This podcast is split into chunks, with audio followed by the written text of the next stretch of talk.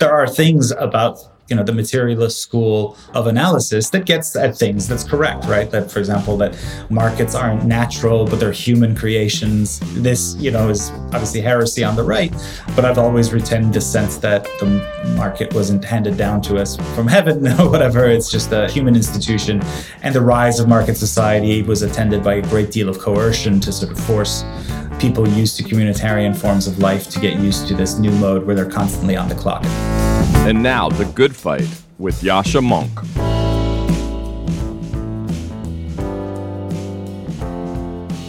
I have some news to share that I'm really excited about. I have a new book coming out in about six weeks. It is called The Identity Trap A Story of Ideas and Power in Our Time. As you know, I have become quite concerned about the transformation of much of the left and much of the mainstream in how we think about issues of identity over the last years.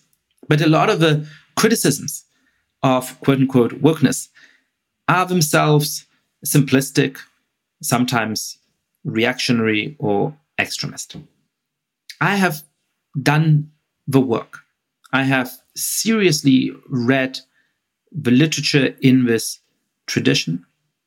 And I have mounted what I think is the most serious critique of left identitarianism so far.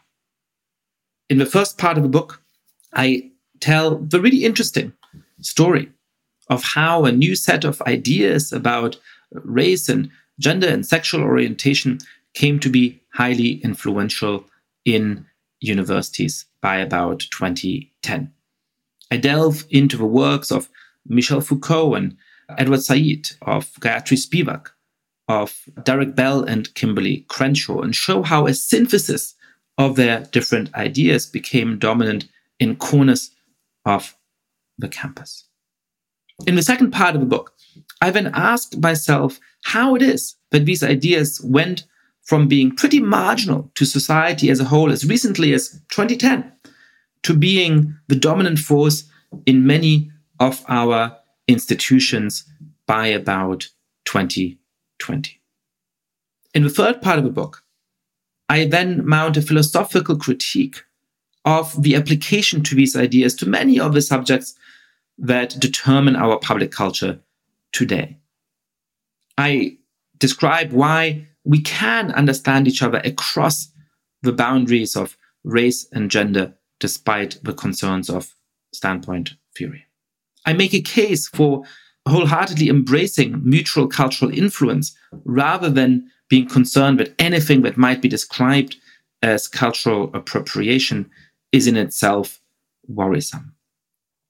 I make a new kind of case for free speech with arguments that are a little bit different from the tradition of how people have written about it in the past. I critique the new forms of progressive separatism that have become hugely influential in education and other key institutions, sometimes separating kids at the age of six or seven or eight according to their race. And I propose a better alternative for advancing towards a just society when the forms of race sensitive public policies, which are now being embraced by big parts of the political system. Finally, in the fourth part of a book, I make a case for a more humanistic, universalistic approach to how to build a good society, one that takes seriously the real discrimination and injustice that exists against ethnic and sexual and other minorities today, but that does not give up on a fundamental aspiration that in a just society, how we treat each other and how the state should treat all of us should become less rather than more dependent on the groups into which we are born. The way in which we currently think about identity, I argue in this book, is a trap. It's a political trap, which ultimately empowers rather than weakens far right populists like Donald Trump. And it's a personal trap, giving a lot of young people the hope that they will gain social recognition through an obsession with their ascriptive identities, but ultimately fails to deliver on that promise because true recognition requires thinking of people as individuals, not merely as members of a particular group. The fight over the identity trap is going to determine the contours of much of our intellectual life for the coming decades. I have a call to action for you. Pre sales are really important to the success of a book. So please, if you enjoy this podcast, if you think you would learn from this book, head now to your favorite website and pre order The Identity Trap, a story of ideas and power in our time. And if you have a podcast, if you want me to come to your university organization to speak about this book, if you want a review copy, feel free to reach out to goodfightpod at gmail.com.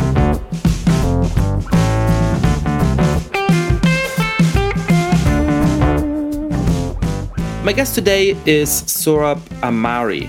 Sohrab is one of the leading conservative voices in the country today. And unlike some other conservatives I sometimes have on the podcast, he's not a liberal. He considers himself a post liberal conservative. He is the founding editor of Compact magazine and the author of a number of interesting books, including most recently Tyranny Inc. How Private Power Crushed American Liberty and What to Do About It. Sohrab and I started the conversation by talking about some areas where we have interesting areas of overlap and agreement, including the way in which corporate power has grown in the United States and the importance for workers to organize against that and to have economic policies that actually favor working people.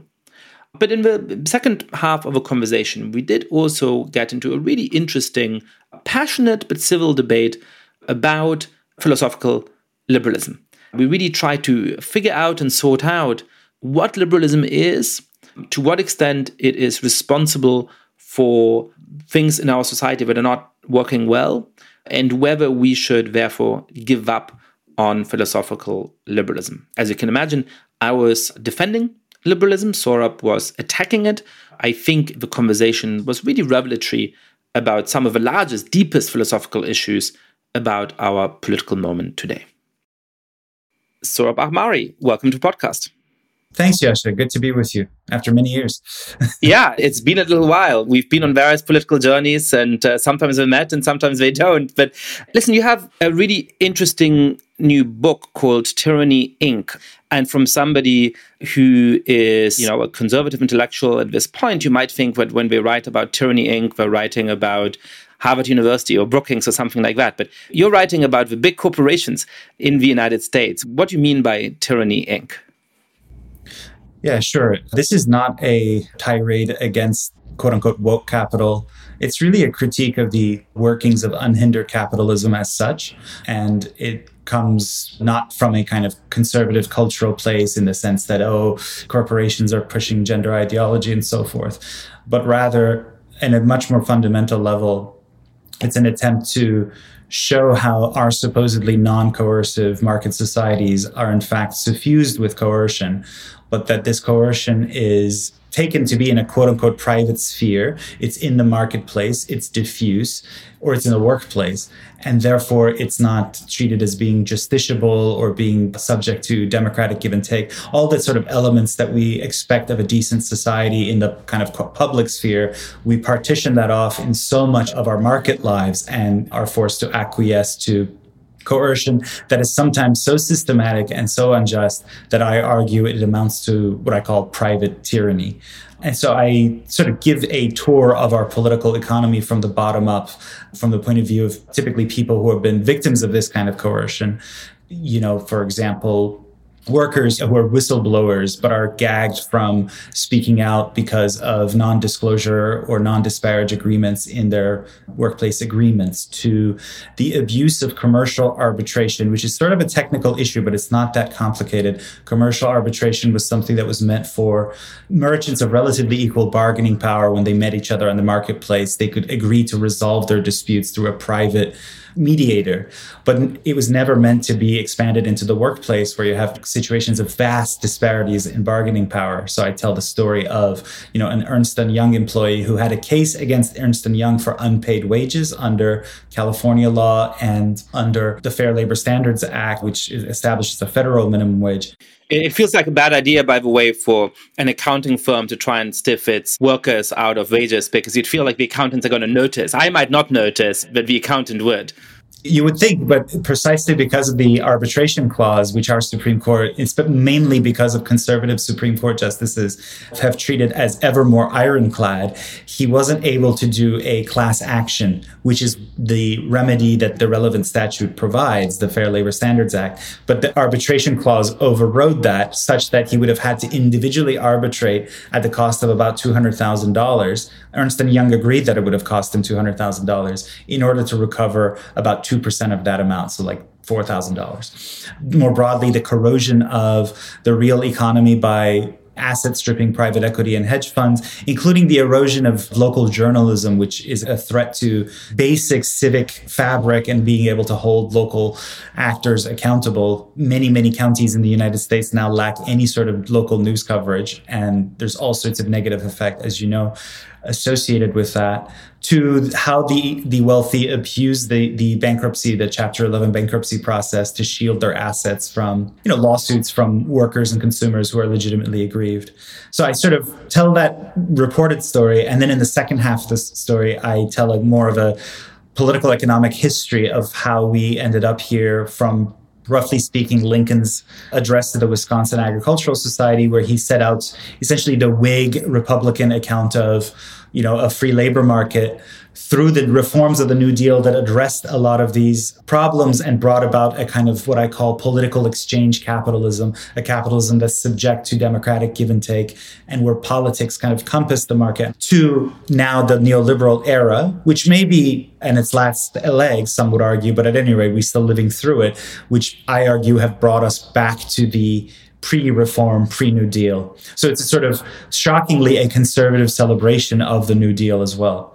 Oh, very interesting. Yeah. And I want to get to that interesting overlap between a lot of the things that you're saying, a lot of things that some much more left wing guests that I might have on the podcast would be saying. One content question How new is this, or how bad is this at this moment in American history relative to other periods? So I'm sure that some of the specific phenomena you're talking about are of this moment. The role of arbitration courts, certainly, I imagine, is much greater today than it would have been 25 or 50 or 100 years ago. But of course, in the late 19th century, you had all of the different kinds of ways in which the railroad bosses and others were in charge of American economic life and were able to really extract resources from workers in very bad ways. And so, is this a story of things were really bad and then they got better for a little while with the New Deal and perhaps the middle 20th century and then they got bad again? Or situate us in the larger sweep of American history in terms of how worried we should be about the overall challenges facing American workers and the overall power that you know tyranny inc. that big corporations have today relative to other moments in american history I would say that largely it's a story of things were pretty bad. And then there was this mid century era on both sides of the Atlantic. This model took different names. Embedded liberalism was one, social or Christian democracy was another. And here it was New Deal liberalism. And then we have a kind of counterpunch where neoliberal ideology, this idea that not only should the state stay out of the way of market actors, but the state should aggressively work to marketize elements of life that even the sort of most goonish 19th century Gilded Age tycoon wouldn't have thought of as something that should be subject to market forces, like certain public utilities and so forth, that became very aggressively marketized in our time. So there are echoes between now and the pre reform, pre New Deal era. So, for example, I argue that we're back to, in many ways, in employment agreements, we're back to the Lochner era. The Lochner era was named after a 1905 Supreme Court case where the High Court held that the New York State could not regulate the hours that bankers had to work in one week. The legislature had imposed a 60 hour limit, but the court struck that down on the idea that this was a violation of a constitutional principle of liberty of contract. And many other child labor, et cetera, type violations were struck down. I think we are going back to that in some ways. So, for example, with the things I mentioned, you know, non-disclosure agreements, non-disparage agreements, etc., where typically a worker, you've already accepted the job, you've already moved across the country, you've already bought a house potentially or taken out a lease or rented a car or what have you. And then you show up to work, and that's when they hand you a fat pile of papers. And the kind of Lochner libertarian mentality, which is very attractive to many American judges, is that at that point, if you look at that document and you see a clause about non disclosure that you don't like, you are kind of free to either try to renegotiate or walk away. But that's not how the reality at all works. And this was what the New Dealers recognized, which is they tried to rectify. So, in that sense, it's an echo. I would argue there are some elements of this that are genuinely new and far more terrifying. So, I mentioned, for example, commercial arbitration, which was not used against workers back in the day. There are other ones, including sort of surveillance of workers, where the technology simply has advanced to a degree. So, I present in the book an actual employment agreement from a very large and important company that says that its employees give up the right to their persona, their voice, their singing voice, and they do so for commercial purposes, right? It's not just that the company might record you in order to use your photo or your image in a training brochure, but to market your voice to, you know, for example, Siri, which uses human voice and likeness data to perfect its service. But that also could be sold to, I don't know, a future virtual pornography system that allows you to pick whom the porn actors should virtually be. And the giving up of your right to your image is in perpetuity with no right against either your employer who licensed that or the licensee, whoever that licensee might be. So that's the kind of thing that, again, you know, I don't think any monocle tycoon from the 19th century would have thought of. It's a problem of now. So in some cases, we're more menaced. That's really interesting. So I want to sort of situate this a little bit in the broader ideological debates in American life at this moment, right?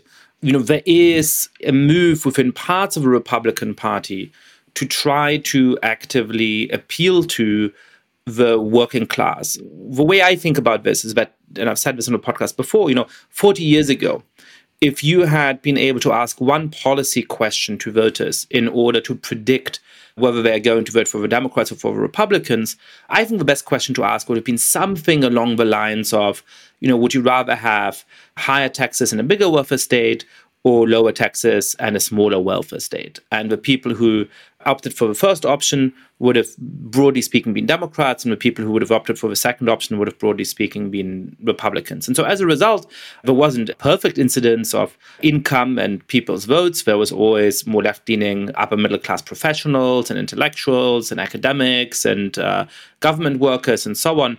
But broadly speaking, if you were working class, you were more likely to vote for Democrats. And if you were affluent and if you were a business elite, you were more likely to vote for a Republican Party.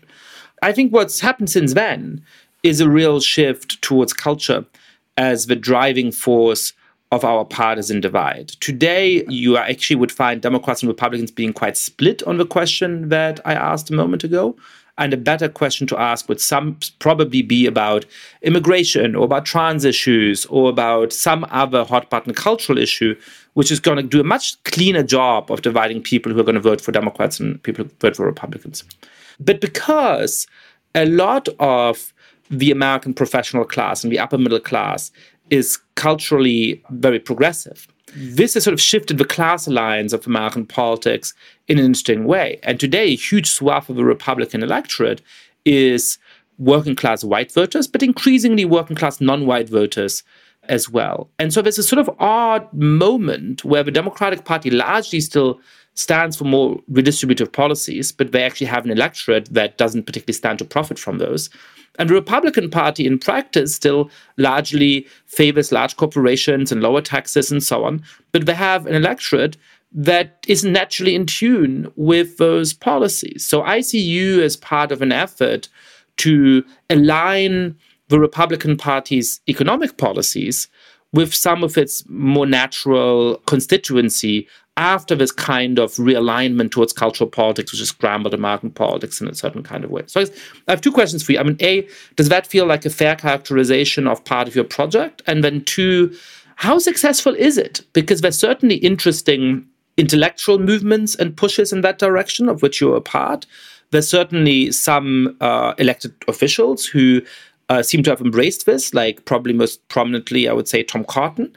But there also still are very long-standing links between the Republican Party and the business community. And a lot of what Donald Trump did in office, for example, was actually lowering taxes on corporations and so on. So is this, and I don't mean to say that you're insincere, but is this going to end up being sort of interesting window dressing that the sort of center of gravity is going to continue being in the direction of the Republicans being more friendly to business and Democrats being less friendly to business?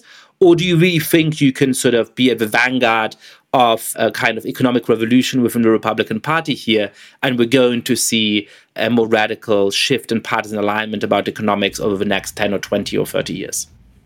So, the first part of your question, that's absolutely a correct characterization. And I would say, you know, without sounding self important, that I have been one of the sort of protagonists of the realignment at the intellectual level of trying to articulate a conservatism that tries to ameliorate some of the stresses caused by the market system on assetless Americans and tries to build up lives of relative stability, of greater stability, less precarity for working class and assetless people. Looking back, I've been trying to do that, I would say, for more than half a decade. I didn't immediately warm up to Trumpism. In fact, I was one of the never Trumpers at the Wall Street Journal editorial page when the 2016 election took place. But over time, through a lot of thinking and even reflecting on my own life and the sense of precarity that I felt as an immigrant when I first got here. And my mother could barely access any health insurance. And it was the kind of health insurance where if you got sick, you were more worried about the bills that would like subsequently invade your mailbox than you would be about the actual illness. Like, you know, not to get too personal, but also, I mean, even as an adult working as a professional in New York City, you know, one of the kind of memories that's been seared into my mind was the fact that my son got sick. It wasn't a big deal. It's uh, called the human metapneumovirus. It takes like 24 hours hospital monitoring. But even with insurance, and I was working for, you know, News Corp, a large company, and had the nicest insurance, I still had to pay, you know, a $4,000 bill in addition to whatever insurance contributed. So I give an extra keynote address, or whatever, write an essay, and that's okay. But I just wondered how do you know lower middle class, working class people deal with this. You know, I'm a man of the right, and so that pushed me toward embracing this ideal of working class conservatism or populist conservatism, and one that if it worked, it would have been really nice, right? It would, on the one hand, it would solve the wounds of economic neoliberalism, what's described in my book. And on the other hand, because it's conservative, it would also pay a due respect to ordinary people's yearning for greater order, more social cohesion than left liberals had granted them. But looking back at it now, I'm actually quite disillusioned with that project. You know, maybe circa 2018 19, it seemed like it would be so easy. But I don't think that largely Trump was able to actually realign the Republican Party during his time in office.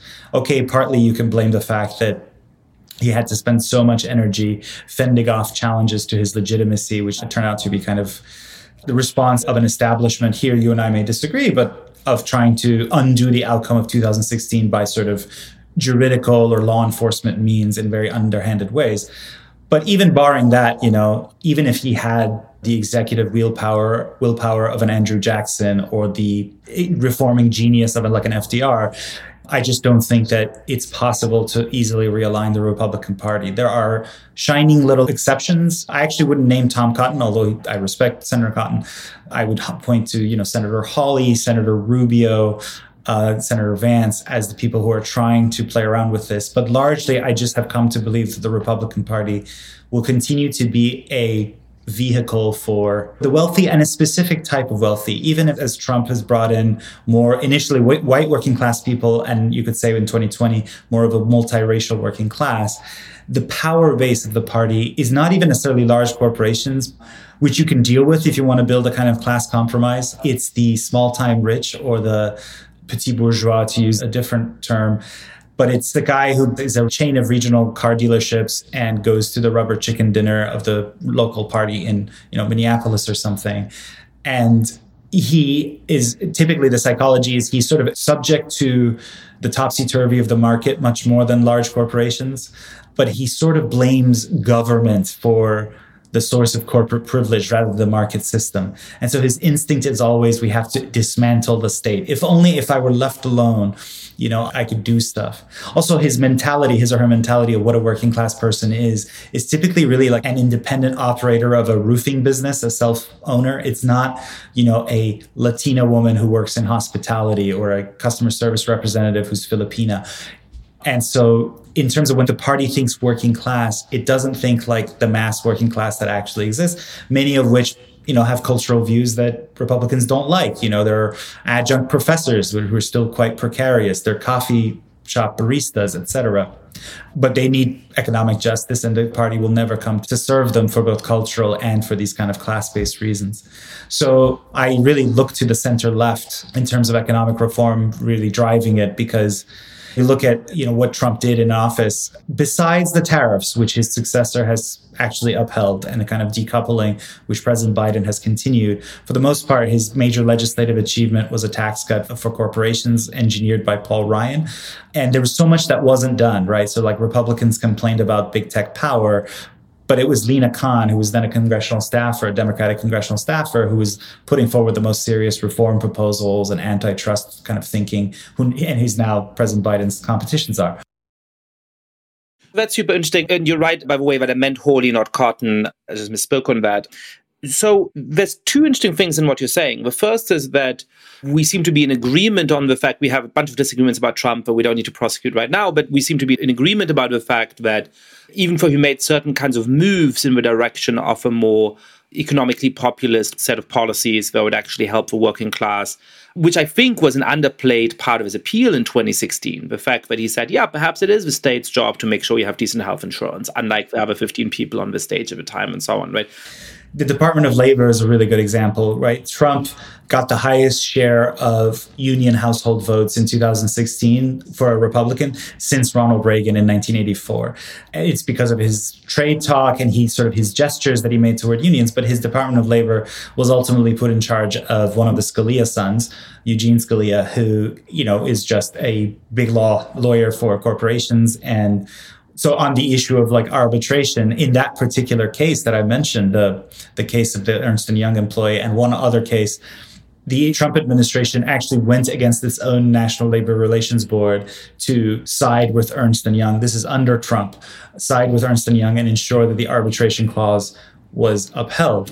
It's just kind of confirming what you're saying. And who is to blame for that? Well, it's partly Trump and his indiscipline. Even if he has certain instincts, he couldn't will them through. But just like that's the party apparatus. If you're a Republican, you get elected and you want to staff up the Department of Labor, well, you go to Eugene Scalia. Like that's who we have. And so that's a problem.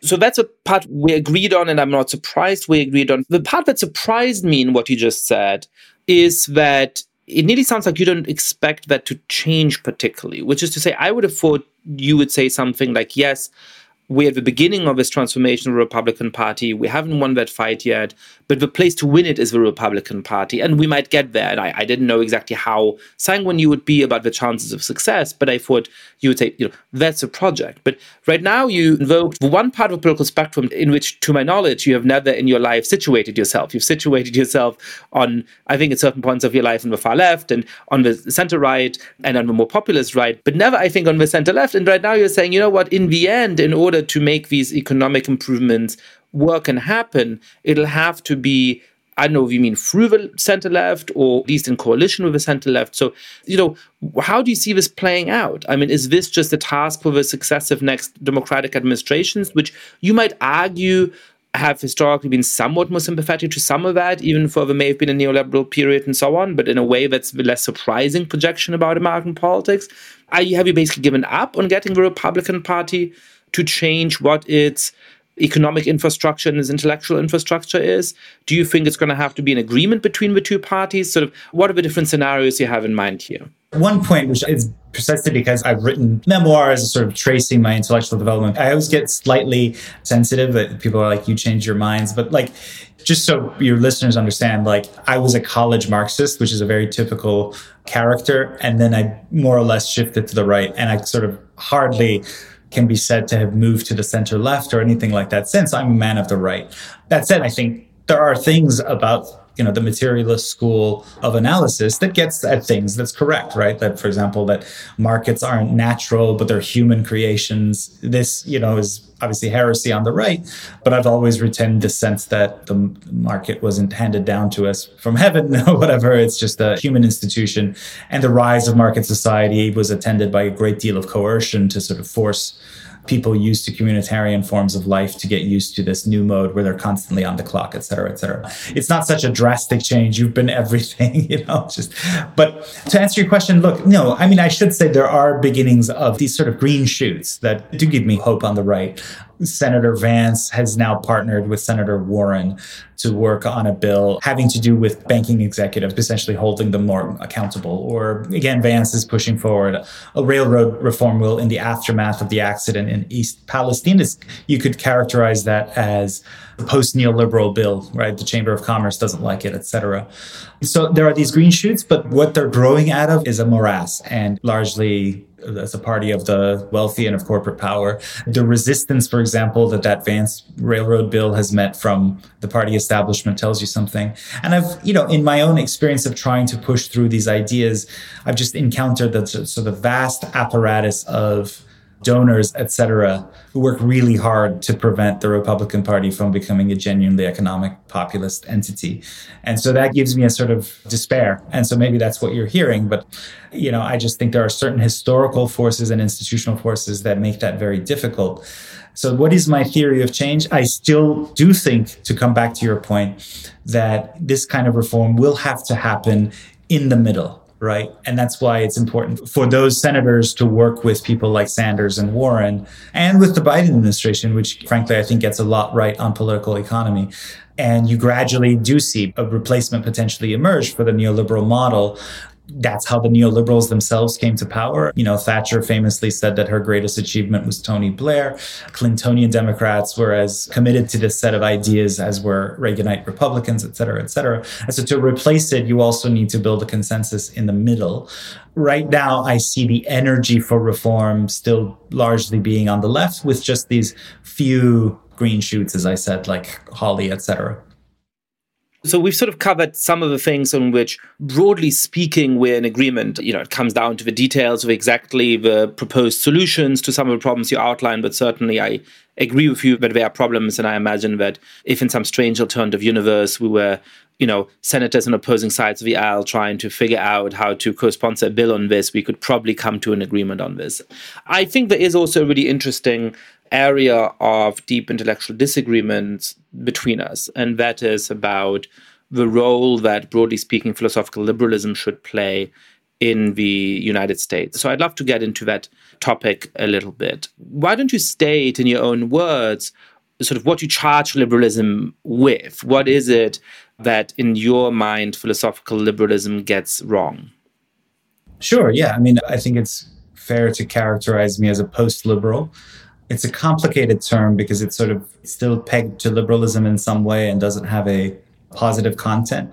But nevertheless, I think it's an apt term.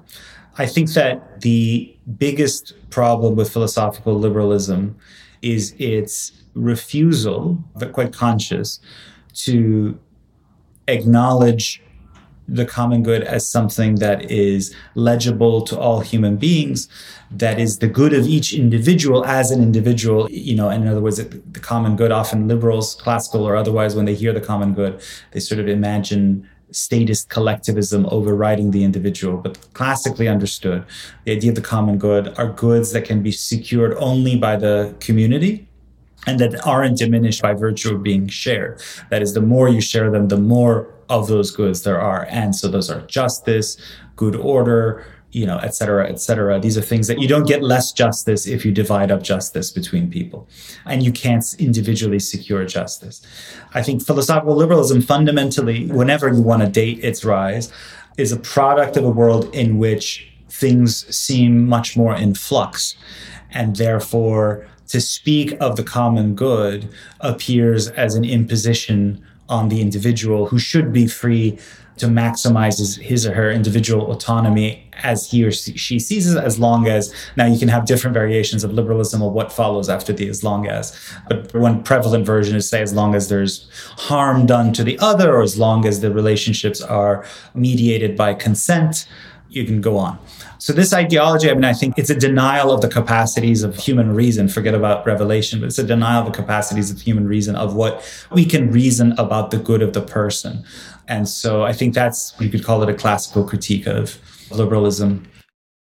I guess one thing that puzzles me about what you were just saying is that when you read the founding documents of the American Republic or of modern liberal democracy in other countries, some idea of a public or the common good is fundamental both to the rhetoric that was used to justify those institutions and to the design of those institutions. The Federalist Papers say that the point of representation is not just to mirror public opinion, but to filter them in such a way as to derive superior insight. When you read Edmund Burke on the purpose of representation, it is precisely not for representatives to go and carry the interest of their constituencies to Parliament in London, but rather for them to deliberate together in the pursuit of uh, finding something that is actually in the larger good of a commonwealth. And so I would argue that the basic institutions that we have today have been designed with an understanding of the public good. Now, I think where the disagreement comes in, and by the way, I agree that in many ways we have perhaps become too dismissive of the idea of aiming towards that. And for sort of understandable reasons. When I talk to my students about these ideas or teach them those texts, they say, but that's not what's going on in Washington, D.C. I mean, this is just, you know, some mixture of political grandstanding and interest representation. And certainly, I think, particularly in the United States today, there's a critique to say, for various reasons, our political system doesn't really live up to those kinds of ideals. And there's an important question about what to do about that.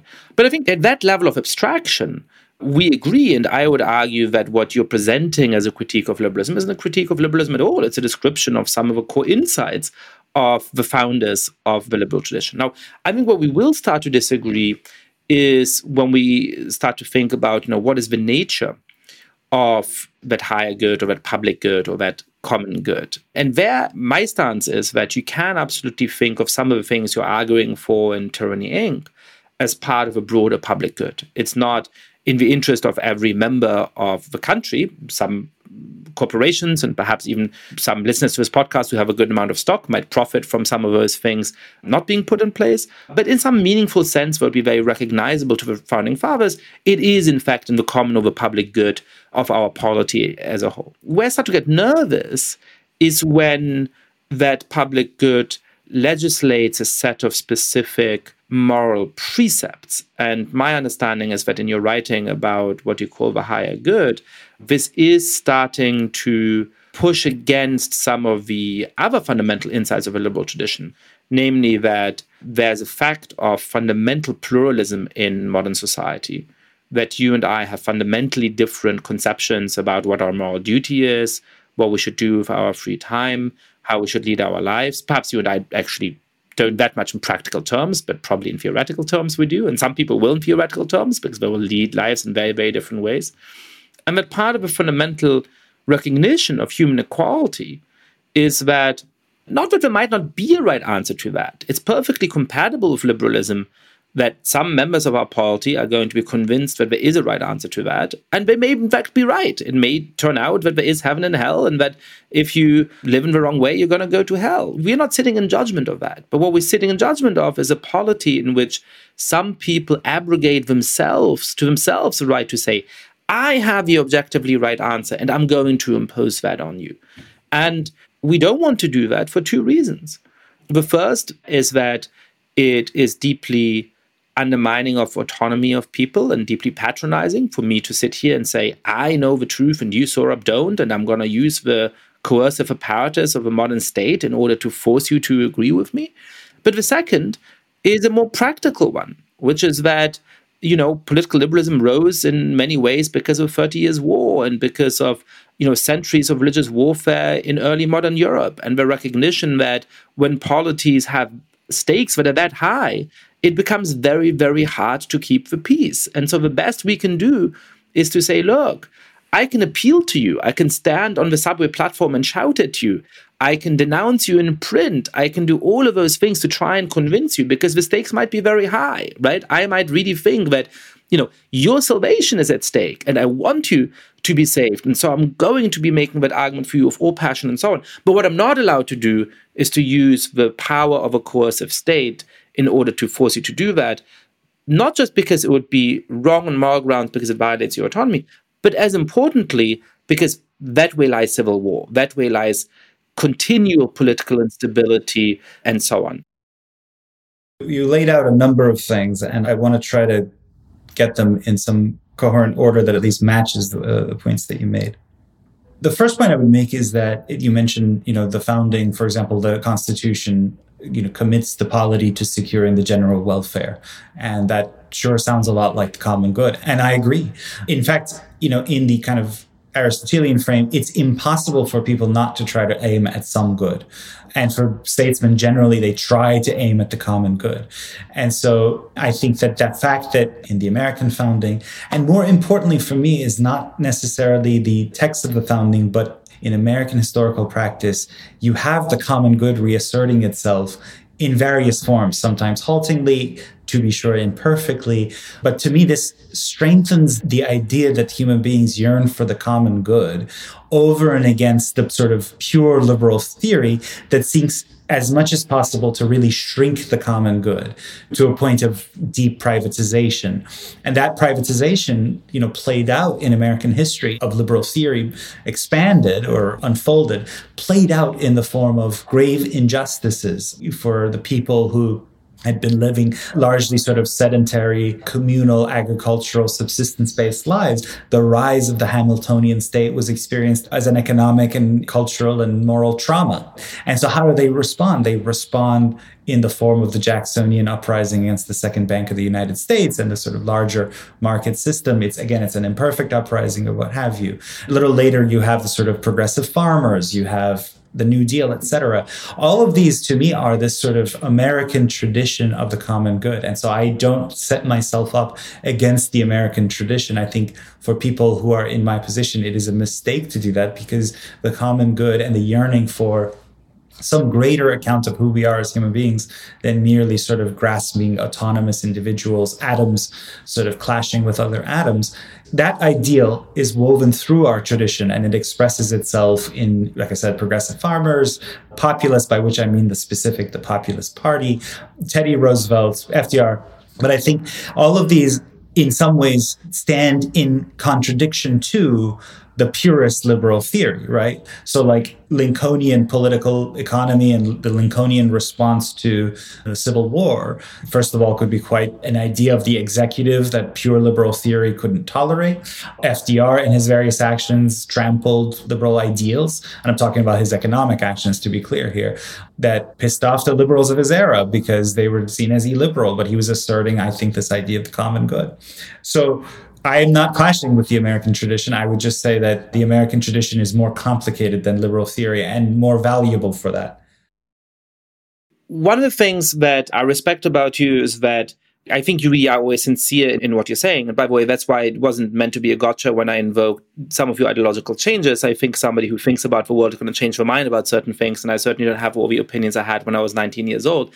But I think here there's a point where, in my perception, you're in danger of inadvertently playing a kind of conjuring trick where sort of the critique of liberalism becomes a critique of a particular set of economic policies or perhaps a critique of some people who are liberals and that then stands in for the larger liberal tradition. And so the legitimate critique of one set of views that you can hold at the same time as you also hold liberal views sort of becomes a stand-in for an overall critique of the ideology in a way that, that I perceive to be unfair. So I agree with you with some of the tradition in American life of invoking the public good. And you then sort of want to drive a wedge between those two things and sort of say, you know, that's not liberal. That was always in opposition to liberalism. But it's not clear to me that the basic philosophical precepts of liberalism, to which I'm deeply committed as I think the only realistic set of ideas to hold together modern diverse societies in a way that allows them to thrive and in a way that allows them to keep the peace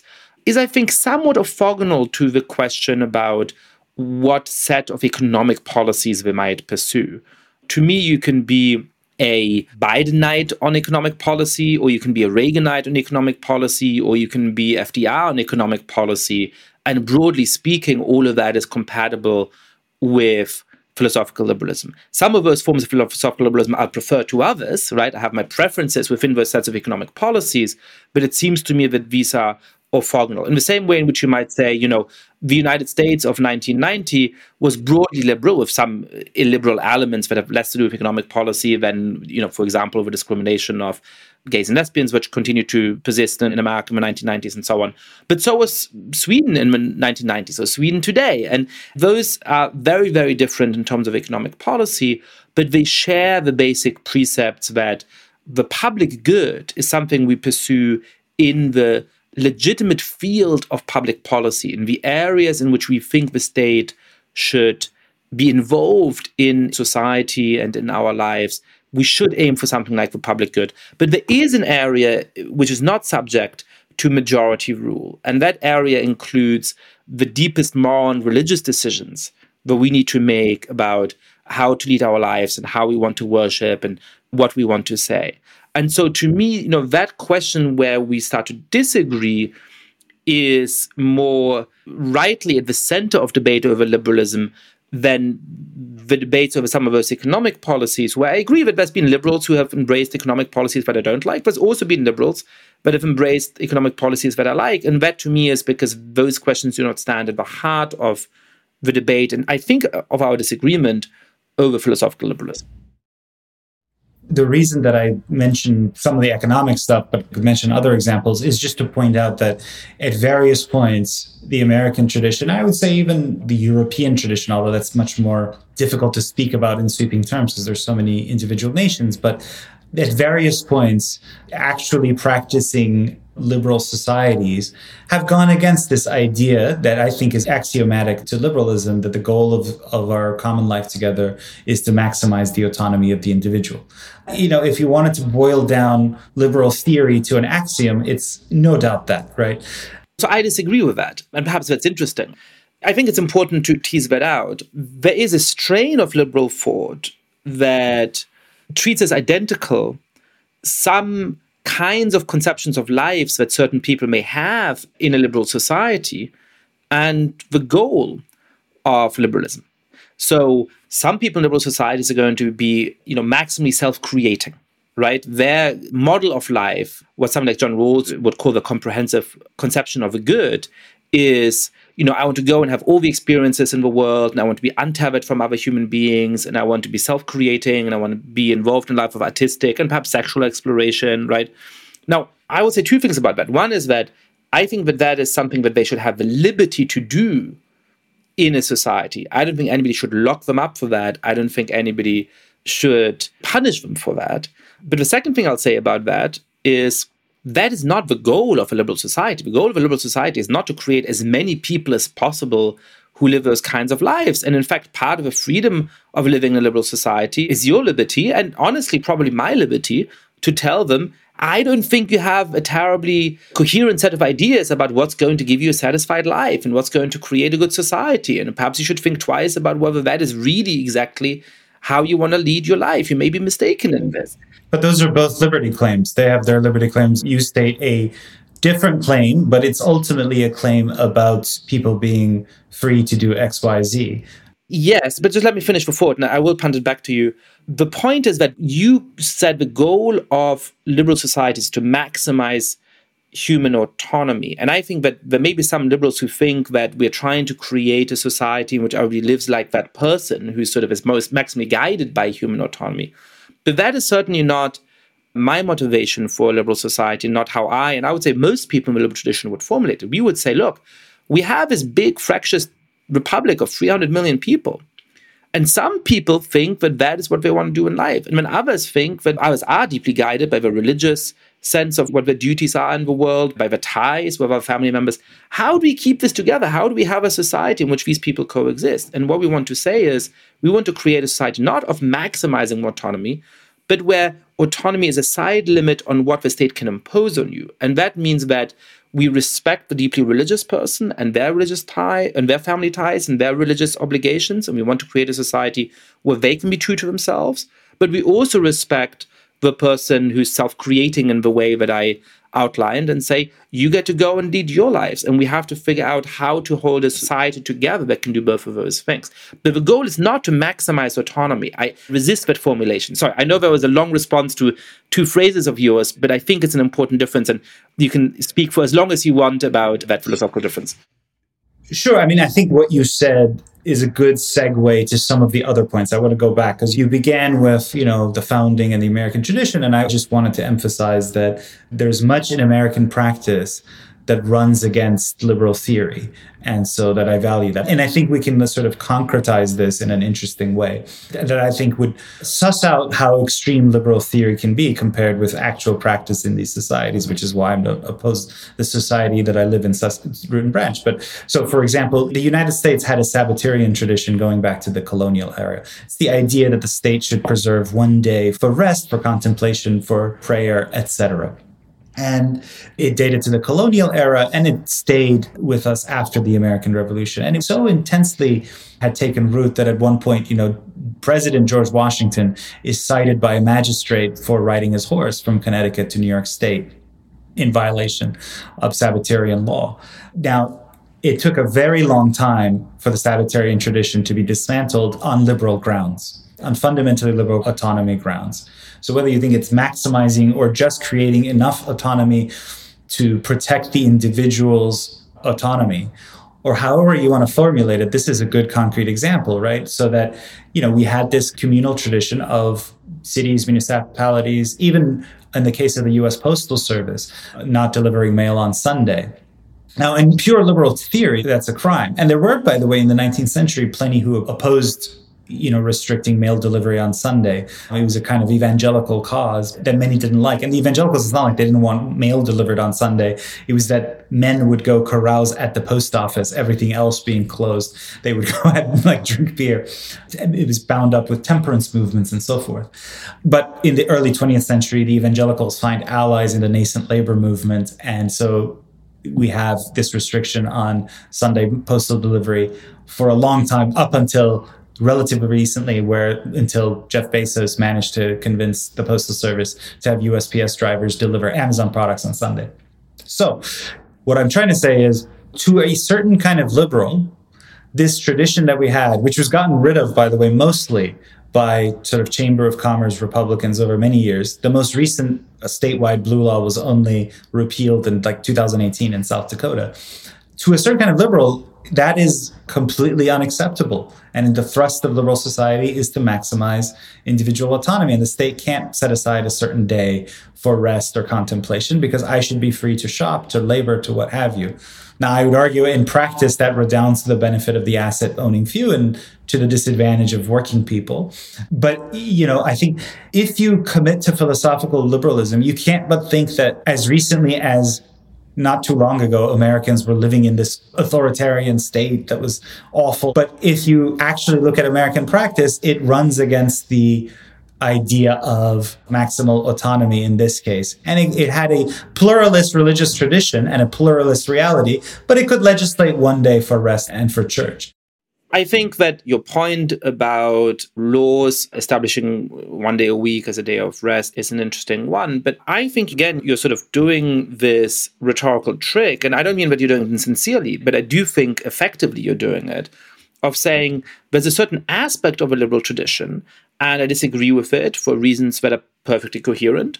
And therefore, the whole liberal tradition somehow is wrong-headed. But that strikes me as just a very strange reading of a breadth of a liberal tradition. Because when I look at, again, a lot of European countries that I think clearly are liberal societies, they have laws mandating that many shops be closed on Sundays, for example. Certain kinds of shops that are necessary for daily necessities, you know, some kind of kiosk by the station is going to be open, gas stations are going to be open, right? But many clothing stores, even most supermarkets, are going to be closed in many European societies on Sunday. And in fact, in Germany, interestingly, in part for economic reasons, it's been the, the Liberal Party, the FDP, who has most opposed the loosening of Sunday opening laws. And again, here I would say that there's a broad debate within the liberal tradition, and most liberal political thinkers I know would say something like the following Yes, the consideration that there should be a day when a lot of people in society are at rest. And not just that each person has some day a week where they can rest, which we can do with you know general labor laws, but also a day where families can be together so that most members or all members of a family are going to be off at the same time if they don't happen to be in essential professions like emergency room workers, who obviously we have to have some people around on Sunday and so on. That is an important enough aspect of a common good, of a public good, that we should preserve those kind of laws. When others will disagree on whatever economic grounds, that's great. That's a debate firmly within the liberal tradition. Where liberals would start to step in is if you're saying, you know, our society, even though it's deeply religiously diverse, with deeply different ideas about what religion mandates, should be so guided by the religious sensibilities of one portion of a population that you know you shouldn't be allowed to have a dance party in your home on a Sunday, or you shouldn't be allowed to ride your horse from one town to the next on a Sunday, or as is the case on Friday evenings and on Saturdays in parts of Israel, you're going to be pelted with stones if you use a motorized vehicle on a day that some people think is a holy day of rest. Well, then the state has to step in and say, no, no, no, no. You get to have your dance party. That is your own decision. And if somebody is pelting you with stones for violating their religious sensibility, we're going to punish them because that way lies deep social conflict that is unacceptable. So I think that's where liberal thinkers would draw the line. So I insist that if you, at the level of theory, I think that autonomy is the highest good of liberal theory, okay, at the level of theory. We've litigated that enough. I want to make another point. Okay, well, uh, let me just register that I disagree with you in that interpretation. We don't have to argue it all out, but I would not put it that way, and I don't think most liberal thinkers would put it that way. What I'm hearing from you is for you, liberalism stands for the idea that in order to maintain a healthy pluralism, let's say, that you cannot legislate with things having to do with people's deepest convictions, right? That you can partition law from morality when it comes to people's deepest convictions. I'm sorry, I don't mean to grandstand, but that is not what I said, how I put it. I've been trying throughout to sort of pass the ideological Turing test and how I represent your thought, but I don't think you're doing the same for me. I mean, child pornography is is evil and abhorrent and that is one of my deepest convictions. And I certainly think that as a society, we should legislate against child pornography, right? What I'm saying is that one of the recognitions of a liberal society, for reasons both moral and practical, is that humans have deeply different convictions about how to lead their lives. And that what a liberal society will do is to allow them to pursue their own ideas about how to lead their lives. That is different from maximizing autonomy. And it is not saying that we're not going to legislate in some of our deepest convictions when we don't interfere with our liberty to pursue our own lives as we see fit. It simply is a side constraint on the kind of society we have and the ways in which we can pursue the public good when it requires the majority using coercive power in order to dictate to a minority how they have to live what I was trying to get at, I was trying to give my best version of what you had put forward. And I think where you are coming from, I mean, it's a very typical liberal account of a world before liberalism that was just constantly riven by religious conflict and by ideological violence and coercion, which then liberalism diffused. It diffused it through a set of procedures and rights that were genuinely novel? And there's two answers to that. One is that, first of all, many of what you consider liberal achievements, like rational public deliberation or filtering public views through kind of representative institutions and persons, etc., charters for the protection of rights, etc., these predate liberalism. That is, they predate philosophical liberalism. And therefore, to critique liberal ideology or liberal theory is not to then say, oh, then and therefore the goal here is to dispense with a lot of these because I recognize these as rooted in many cases in the classical and Christian tradition. That's one point. The second point is that afterward, after the rise of liberalism, you know, we suddenly came to an age where ideological conflict was largely smothered or stifled, and all we did was sort of deliberate, etc., and we have sort of competing rights, etc., etc. and therefore no longer are people imposed upon when they don't share the sort of majority views or what have you. And i just think that that's untrue that first of all the liberal age ushered in enormous violence in itself right? Napoleonic wars liberalism has this tendency just like christianity frankly they're both universalist faiths. And it cannot tolerate places where liberalism does not reign. And so you have this sort of expansion of liberalism, clashing of arms. Liberalism coincided with the rise of nationalism. The two are kind of shared bourgeois ideologies. And by saying that, okay, you now have the rights bearing citizen, it created this frenzy for border drawing and sort of deciding who now belongs as a citizen based on racial characteristics, ethnic and religious characteristics, etc. So that I just think that if your account of the pre liberal past you know, as a place of darkness and a place of irrationality. And with the rise of liberalism comes suddenly this age of peace. No, it comes with the age of, in some cases, because of technology, in some cases, because of the nature of liberal ideology, comes with much more violent turbulence that crashes down on the heads of ordinary people. And it's in unsettling ways. You know, and finally, I would say that in our life today, you cannot say that the liberal state is not legislating morality and in ways that are completely oppressive of the views of religious people. It's no longer enough to recognize that there's a right, for example, to change one's sex or gender, but that you, as the other person, have to coercively have to recognize that a man has become a woman, etc., etc. Of course, this is coercive. And remember, I don't draw a sort of sharp distinction between public and private coercion, right? The fact that much of this is done, for example, by large Silicon Valley companies run by tech oligarchs, that's they who can discipline and punish you, you know, unperson you for using the wrong pronoun is not a matter of great importance to me because their power rests ultimately on state power. So it just seems impossible to me to create the state that you're talking about, which I think is why you're put in this difficulty of saying, well, no, no, that's not the liberal theory. That's not liberal theory either. Well, that's not it either. And it's not the world we live in now, but it's not. And so it's like, well, what is liberal theory then? Right. I think you run into these trouble because of course people legislate. Of course people have an account of the good and it's always normative. There's no way you can just create a purely procedural system when it comes to people's deepest convictions about, for example, what is a man and what is a woman.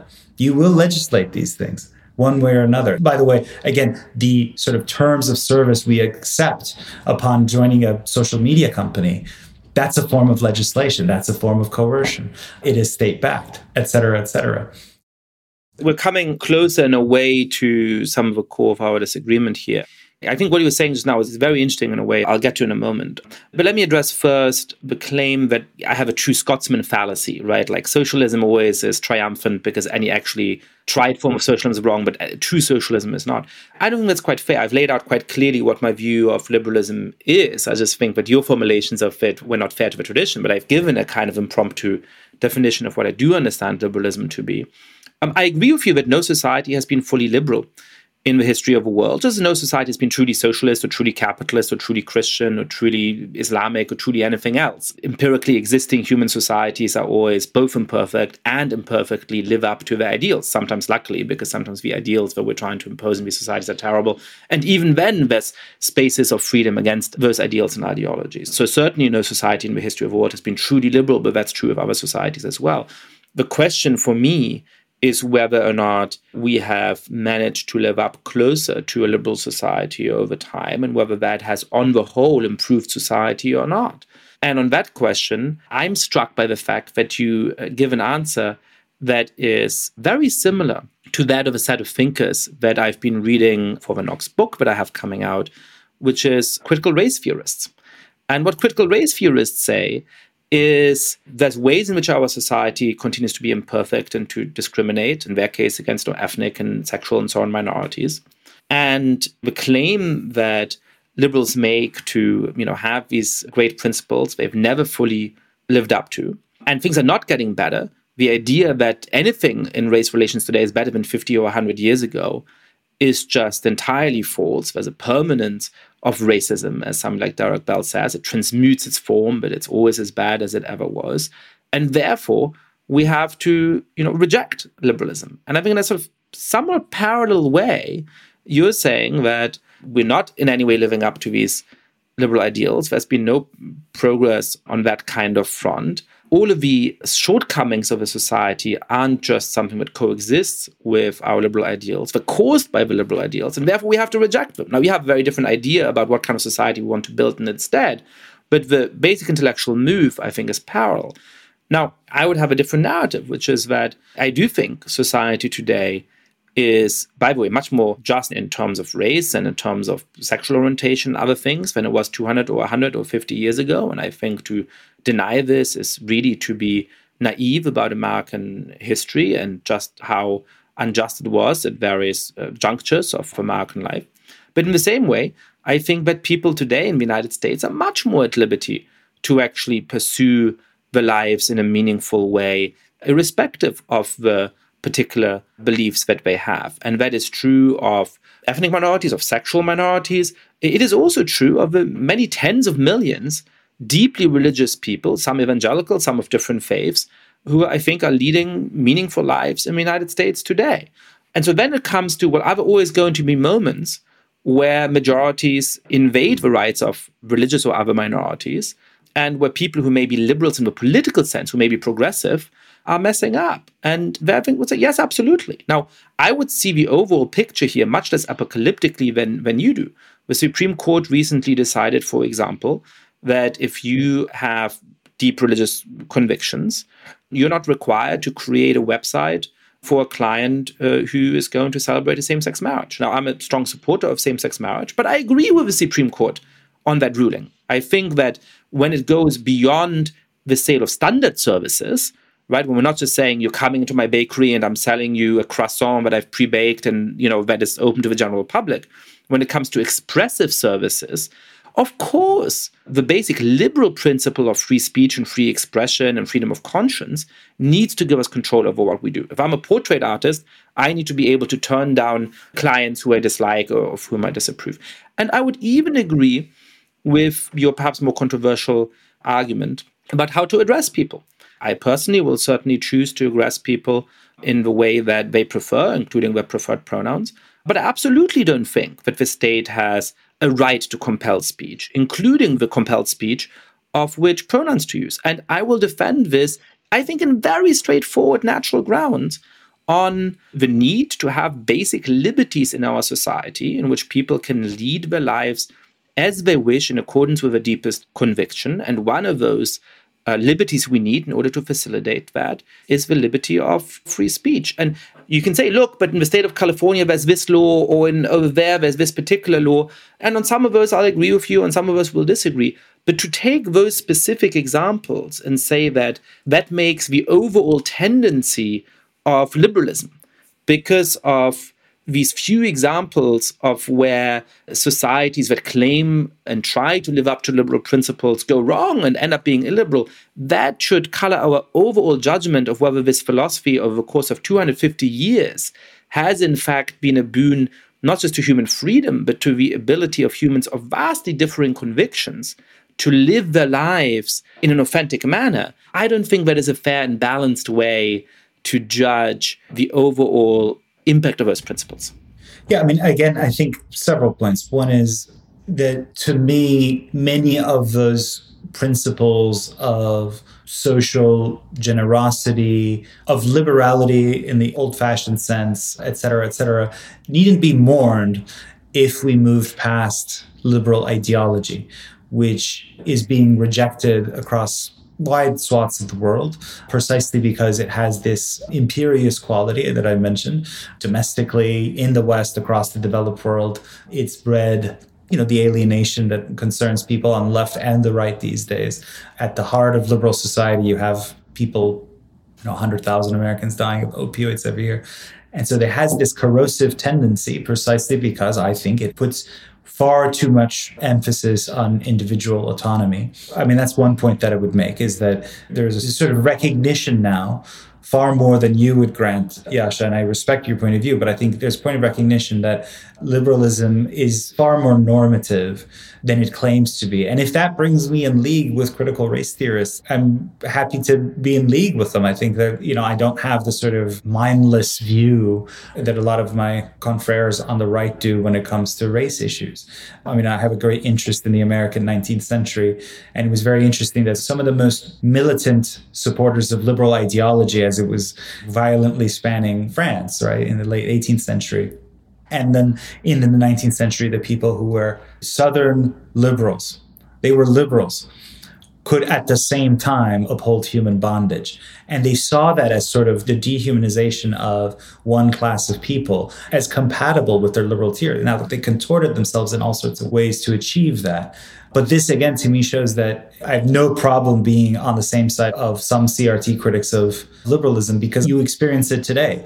It's claims to neutrality that are belied when liberalism sort of imperiously and ever more expansively spreads itself and its sort of normative practices, etc., to the detriment and in some ways is to the sort of coercive oppression of people who are non-liberals, whatever kind of variety of non-liberals they may be it just becomes more and more difficult to say, well, that example is not really liberalism. Well, yes, some liberals do bad things, et cetera, et cetera. But there's a thrust of an ideology that I think a lot of people are rising up against. And by the way, I'm worried that they're turning to genuinely unpleasant populisms that are festering that'll make Trump seem relatively tame.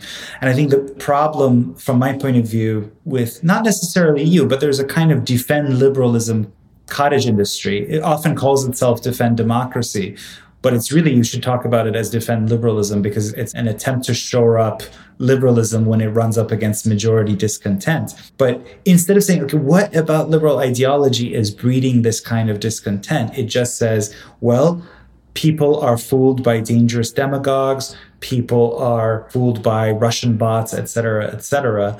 And it doesn't recognize how a lot of ordinary people experience liberalism, it's unfolding as a theory in practice, it sort of dismisses them as people who have fallen for Trump or for Orban or, or for what have you. And I think that's a mistake. It's like, what is happening with democracy that you would want to defend it, right? It's put you in a position where you have to yell at people that like democracy is good. What, what does that mean to someone whose family has been torn apart, who's suffering from opioid addiction in the family, joblessness, liberal blessings of free trade have coincided with, you know, his county being completely overrun by opioids, et cetera, et cetera. And whenever you point any of these things out to a certain kind of defender of liberalism, it's either that I have to just double down and say liberalism is good, is great, et cetera, or that XYZ thing you point out is not liberal theory. I think it edges into this sort of, well, that's not real socialism. This is the life world of liberalism today.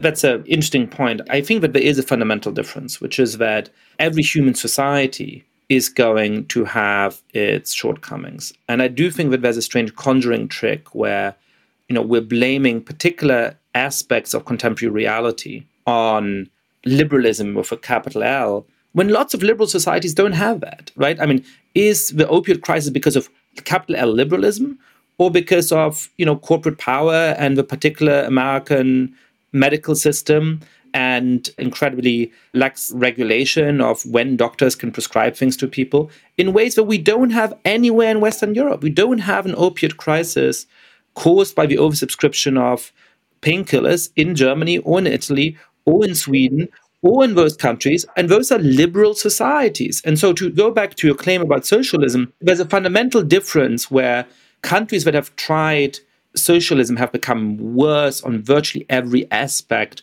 of their reality. And so therefore, you know, defenders of socialism have to do this trick where they say, well, that wasn't real socialism. America is a liberal society. And Germany is a liberal society. And Sweden is a liberal society. And they all have their flaws, as all human societies do. But I will defend the claim that they are better than these countries were 200 or 100 or 50 years ago. And that much of the reason why they're better is that they are living up in many aspects of their society and reality to liberal principles. So I think there's a difference between saying, look, you keep cherry picking the worst things about our society and then somehow claiming that it's because of capital liberalism. And I'm saying, no, the things that you're cherry picking are not because of liberalism. And on the whole, we can be proud of the societies we're living in, even if they obviously have serious shortcomings and flaws that we need to remedy. But I think we've had our disagreements about liberalism to go back to your new book, to Tyranny Inc., what is something people can do who are worried about some of those same things? Either concretely fighting back against some of those forms of corporate power, or in a broader sense, building the kind of political coalition that you think is going to be necessary in order to change the set of economic policies that we have in the books today. If someone who's in a position to buy the book, chances are to tell them, well, don't shop at a place like this or that that's a kind of impotent solution because I just don't think that these crises, which are crises of market society, just have sort of consumer type solutions. And that's a great temptation on the right and the left you know like i'm going to just shop at the whatever this and that. These entities are far bigger than that. And by the way their bigness in many ways is rational. It's just that we just need sufficient countervailing power. So generally speaking, I think that what we need is an economy in which a much greater share of workers are unionized. And so I think that people who are in the type of position where they would buy books like this, I think that showing solidarity with workers on strike instead of complaining about slightly higher prices, etc., is the kind of thing that you can do. Also, by the way, I think a lot of people who are in intellectual take workers, etc., whatever the job might be, however it is that you manipulate information on a screen for a living, I think you can also organize because you're a worker. So I think just rethinking what it means to be a worker and not being tied to the idea that a worker is a burly teamster, carpenter, electrician, etc., is a good start. Sohrab Ahmari. thank you for coming on the podcast. Thank you for having this debate. I think it's become clear that we have some interesting areas of agreement, some deep areas of disagreement, but hopefully it can also, even for sometimes heated, be a model of constructive and earnest political dialogue across some deep divides. And I think for being part of that. I really enjoyed that, truly.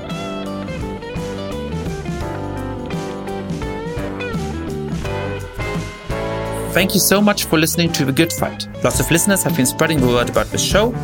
If you too have been enjoying the podcast, please be like, rate the show on iTunes, tell your friends all about it, share it on Facebook or Twitter. And finally, please mail suggestions for great guests or comments about the show to goodfightpod at gmail.com. That's goodfightpod at gmail.com. This recording carries a Creative Commons 4.0 international license. Thanks to Silent Partner for their song Chess Pieces.